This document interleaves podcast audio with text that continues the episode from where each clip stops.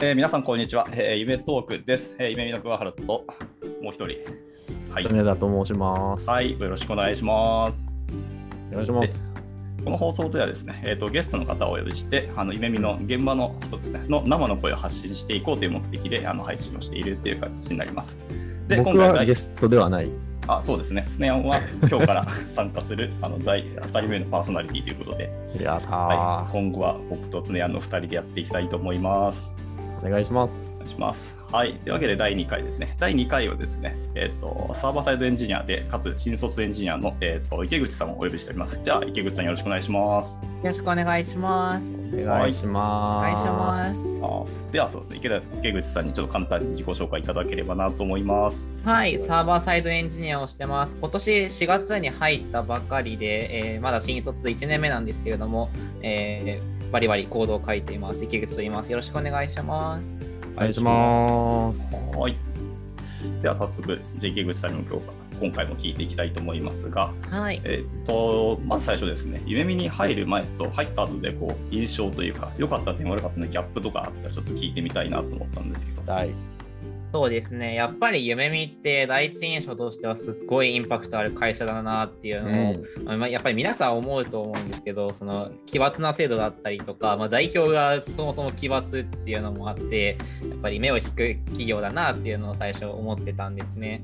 ね、まあ、入ってみて、ちょっと今もう働いていますけど、やっぱりその奇抜っていうのはまだあの慣れない部分もあるんですけれども、あの想像以上になんとかなってるなっていう感じはしました。普通に働いているし、普通にそのプログラマーっていうかエンジニアとしてあのコードを書いて仕事をしてますし、それは皆さんそうなので、エンジニアの方は皆さんそうですし、他の職業の方もそんな感じであの普通に働いてらっしゃるので、なんか思ったより普通の会社だなっていうのは思いましたね。ってとこでしょうか。なるほど。ございます。意奇抜な制度の実態うんうん。について聞きたいんですけど、はい。何が奇抜でした？やっぱり最初に思うのは給与自己決定じゃないですかね。あー。うん。あれって実際どうなんですか？自己決定できるんですか？自己決定、そうですね。私も実際、その一番最初入るときっていうのは、代表の方から、あの、うんこの額でどうですかっていうオファーを受けるんですけれども、その後入ってからは自分で上げたり下げたりすることができるんですね。で、私もまだ1年目ではあるんですけど、つい、あの、数ヶ月前に一度給与改定のプロリコを出しまして、ちょっと上げさせていただきました。なんで、実際、あの自己決定できるっていうのは本当です。なるほど。した。ありがとうございます。そうですね、じ給与自己決定。まあ、一応、イベミ以外の会社さんも、僕が知る限り2社ぐらいですけど、他の会社さんも実は日本での事例はあるんですけど、えー、うん。面白いですよね、やっぱり。新卒の方からするとインパクトある制度って結構お声は確かに聞きますね。そうねですよね。うんただまあその給料を自分で決めるってことは自分で市場価値とかどれだけバリューを出してるかっていうのを主体的であり客観的にもあの評価をするっていうのは結構面白いなと思ってありますけどね。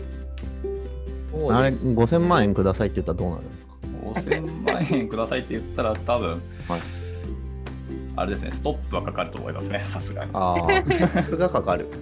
あ一応申請は一応多分うん通ると思うんですけど、施行前に、はいはいあの今は代表がですかね、多分ストップをかけてくると思います。うーんまあ、そういう言った言った額がそのままもらえたらその、もちろん会社としては潰れてしまうので、うん。はい、適正価格っていうのはしっかりレビューし合った後に決めていくという話なんですけど、それでもまあ本人があのうん意思を通したいって言ったら通ってしまうので、それをうん。今のところはまああの代表が止めてますけど、今後多分仕組みで止めるような形になるかもしれないですね。わかんないですね。えでもあれですね、プロリクでいつでもそのアピールできるというか、自分こういう価値がありますよ、だからこの額が欲しいですっていうアピールがいつでもできるっていうのは、なんかうんうんうんすごいいいことだなと思うんで、そこだけはなんかうん今後とも維持してもらいたいというか、維持していきたいですね。ー、なる確かにね。まあ、不満があったら自分で上げれるっていうね、そうですプロがね。あるというのは本当大きいと思いますね。うんうんうんうん。上の例えば他の会社さんだと例えばあの上司の方その年何回か給与を決める時があって、その時に直属の上司さんに評価をしてもらう。それで決まってしまうみたいなのが結構多いと思うんですけどやっぱりそれって、うん、というかその上司さんで全て決まってしまうのでうん。っていうのはやっぱりあの夢見だとフラットですしその直属の上司みたいな人がいないので自分でとかあのいろんな人のいろんな視点から見てもらえるっていうのはすごい大きいなと思いますね。うん。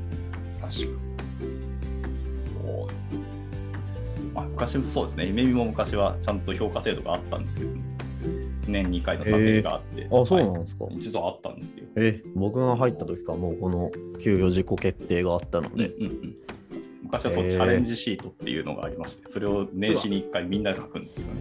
え、しんでどそれをもとに、もともと一応ヒエラルキーが残ってたので、その時の上長的な人に評価をもらって、まあ、不満があったりしたら、まあ、また別途第三者も入れて、3人で協議をして落としておる決めましょうみたいな。昔はそんなのが実はあったんですね。へえいや、懐かしい話だ。ありがとうございます。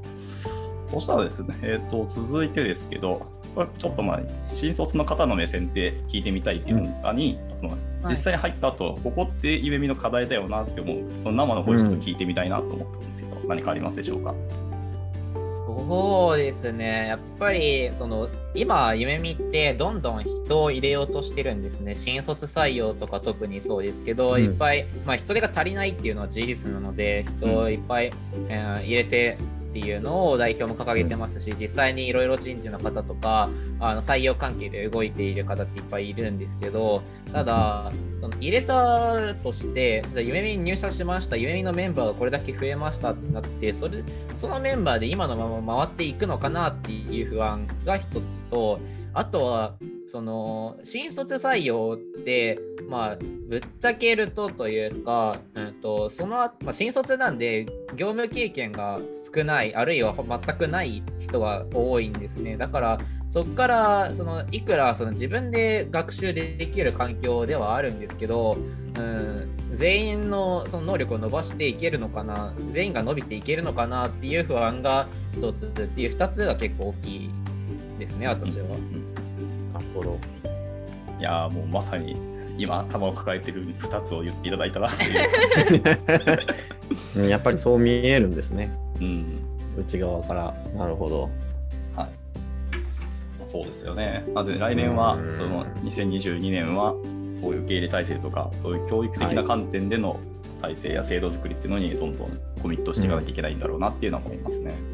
そうですね。うん。まあ割とでもメンターの制度が今ちょこちょこっと手こ入れが始まっているので、そういうところですかね、バックアップ体制っていうのはでも少なくともでき始めてるっていうのは結構安心材料とは思いますね。そうですね。あとは何だろう、私がすごい主観的なんですけど、今うん今思ってるのは、うん夢見って今のところ、今の段階だと、新卒にあんまり向かない会社だなっていうのをちょっと思っ。てますね。いいっすね。聞きたい。やっぱり夢見の仕組みって、そうん。のある程度業務経験があった上で、そこから伸ばしていくみたいな、その最初の1ステップに関しては、すごいあのまだまだっていうところがあるなって思ってて、うん。さっきの話とちょっとかぶるんですけど、うん。だからある程度その業務経験を積んで、ここからの伸ばし方みたいなのが分かってる人にとっては、すっごいの伸びやすい環境だなと思うんですけど、うん新卒の方々、まあ、もちろん新卒の方でも優秀な方もいますけど、まあうんあのその最初の1ステップというか、そこがまだだよっていう方ももちろんいるので、うん、そういう方々が、うん、夢見にあって夢見に合ってないと感じてしまわないかっていうのはちょっと思ったりしてます。なるほど。まあ言われてみれば確かにそうかもしれない。それで言うと池口さんは経験ありの新卒なんですか？それとも全く初めてでの夢見ですか？あ私はですね、2年ほどアルバイトなので、そんなに稼働時間として多くないんですが、業務経験があって、そこからなので、まあ、あの多少はあの 分かってるかなというか、業務経験ありの方に入るかなっていう気がします。はいはいはいはい、はい。そういう立場から見て、やっぱりちょっとその辺のケアがまだまだ少ないなっていうふうに感じられてる。そうですね。なるほど。いやえ、その辺を解決するのがメンター制度なんですか？ーうーんメンター制度だけでカバーできるとはとても僕は思ってなくて、やはりうんその、ね他の方々との関わりとか、やっぱりチームビルディングとかですかね、やっぱチームで物事を解決していくっていうのが今の夢見の大方針があると思うんで、そこの辺のところをみんなの意識とか態度教育っていうのをしていく必要があるのかなとは思ってますね。チーム、チームにみんなが所属している。うん、誰もが。誰もがどっかしらのチームには所属してるはずだし。なるほど。池口さんのチームはどうですか？そういうのパッと相談しやすい雰囲気ですか？そうですね、割とでも、うーん、うん。なんていうか、経験豊富なベテランの方が多いチームなの うで、最初はちょっと萎縮しちゃいましたね、やっぱり。ですけど、特に話しにくいってことはないですね。ちょっとわたあ私がそういう場に慣れすぎてるだけかもしれないですけど、どうん。あの、うん、皆さん優しい方ですし、えそうですね、池口さんのチームメンバーはちょっと。ー、はい。ベテラン勢だなってのは知ってるのあで、そうなんですか。僕ももともといたチームなんですけど、えうん、ただ、そうですね、外見的にはベテランでちょっと萎縮しますけど、入るとすごく面倒見にいい人方ばっかりで、ー、うん。そうですよね。だいぶ育てていただいたなっていう僕も経験はありますね。でもなんか、ちゃんと聞けば教えてもらえるし、うん、そうですね。うん、わかんないことはわかんないって言いやすい雰囲気ではあるってことですね。うん。そうですなるほど。はい、とうございます。そうですね。続いての質問に移っていきたいんですけど、今度は逆に入ったから知ったとか、今やっぱり感じるなっていう夢見の魅力的な点を、もしあれば聞いてみたいですね。うん。欲ですね。やっうーん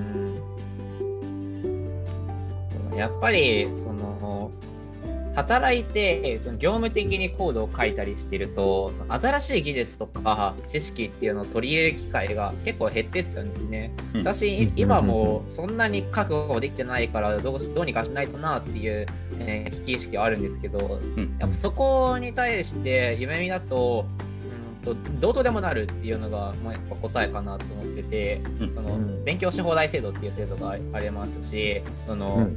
まあ稼働時間っていう意味でもあの、まあ、案件によりますけど融通が効いたりもするので、うん、そういう意味で新しいインプットをする時間、まあ、それプラスアウトプットする時間っていうのはめちゃめちゃ確保しやすい環境かなとは思ってたりします。やっぱりそこは、うん、エンジニアとしての魅力ですかね、一番。なるほど。そうですね、成長環境を整えるようになったとき、まあ、エンジニアだけじゃなくて、全職種に対して、どういう要望とか、どういう環境がいいかっていうのは、いろいろ考慮した上での制度設計だったりとか、体制作りになっているので、もちろんエンジニア、エンジニアに沿ったあの利点とかをちゃんと生かした制度にはなっているのかなと思いますね。そうですね。うん。成長してる実感あります？おいい質問。あでも あのすごい具体的なんですけど今、はいはい。その入ってから今やってる案件で初めてけあのとある言語を触ったんですけどうん。それを結構その割と気づかないうちになあの全然書けるようになっていたというかっていうのはやっぱその学生時代だとどうしてもその勉強、その一般教養みたいなのもやるのでそっち中心になってしまって、なかなか確かに。そのコードに落とす時間っていうのがなかったんですけど、今はもう割とほとんどコード書いてる時間みたいな感じなのでそういう意味では、うん、そういう経験をやっぱり積めるっていうのはあの社会人ならではというか会社で働いて、かつ夢見で働いてならではかなというふうに思ってます。なるほど、なるほど。いいですね。なんか着々と新しいスキルを身につけたり、経験値も増えていってるということですね。うんそうですね。はい。素晴らしい。ありがとうございます。いや、まさにその言葉を聞きたかったなっていう 感じでした。はい。ありがとうございます。ですね。はい。そうしたら、なんか、ちょっと時間もあれなんで、最後になんかですね、なんか聞いてみたいことがあります？えー、何かな？えー、そうですね。今、夢見、どうしようかな。新卒で、夢見興味あるっていう人に向けてなんかおメッセージとかってあったりします？なるほど。ない、なかったらないでいいですよ。来ない方がいいなのか。もう来ない何でも。方がいいとは思ってないです、別に。ただ、なんだろう、はい向き不向きは正直あるなというのはすっごい正直な感想ですよね。うん。どんな人が向いてるとかって思います？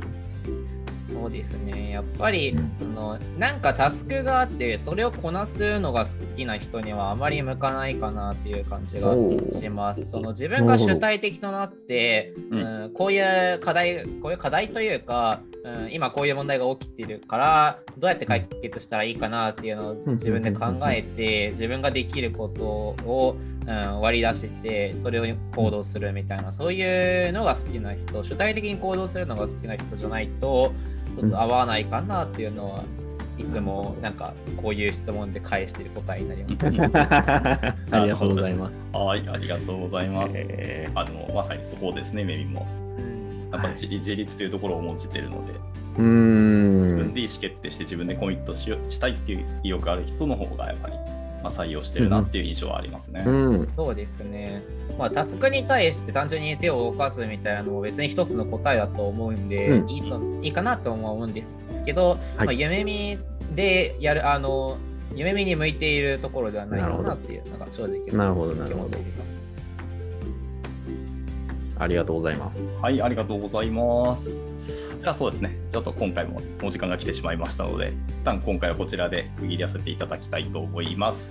はい。はい。では今回のゲストは、えーサーバーサイドエンジニアの新卒かつて新卒エンジニアの、えー池口さんでした。はい、ありがとうございました。ありがとうございました。ではまた次回のイベントークもお楽しみに。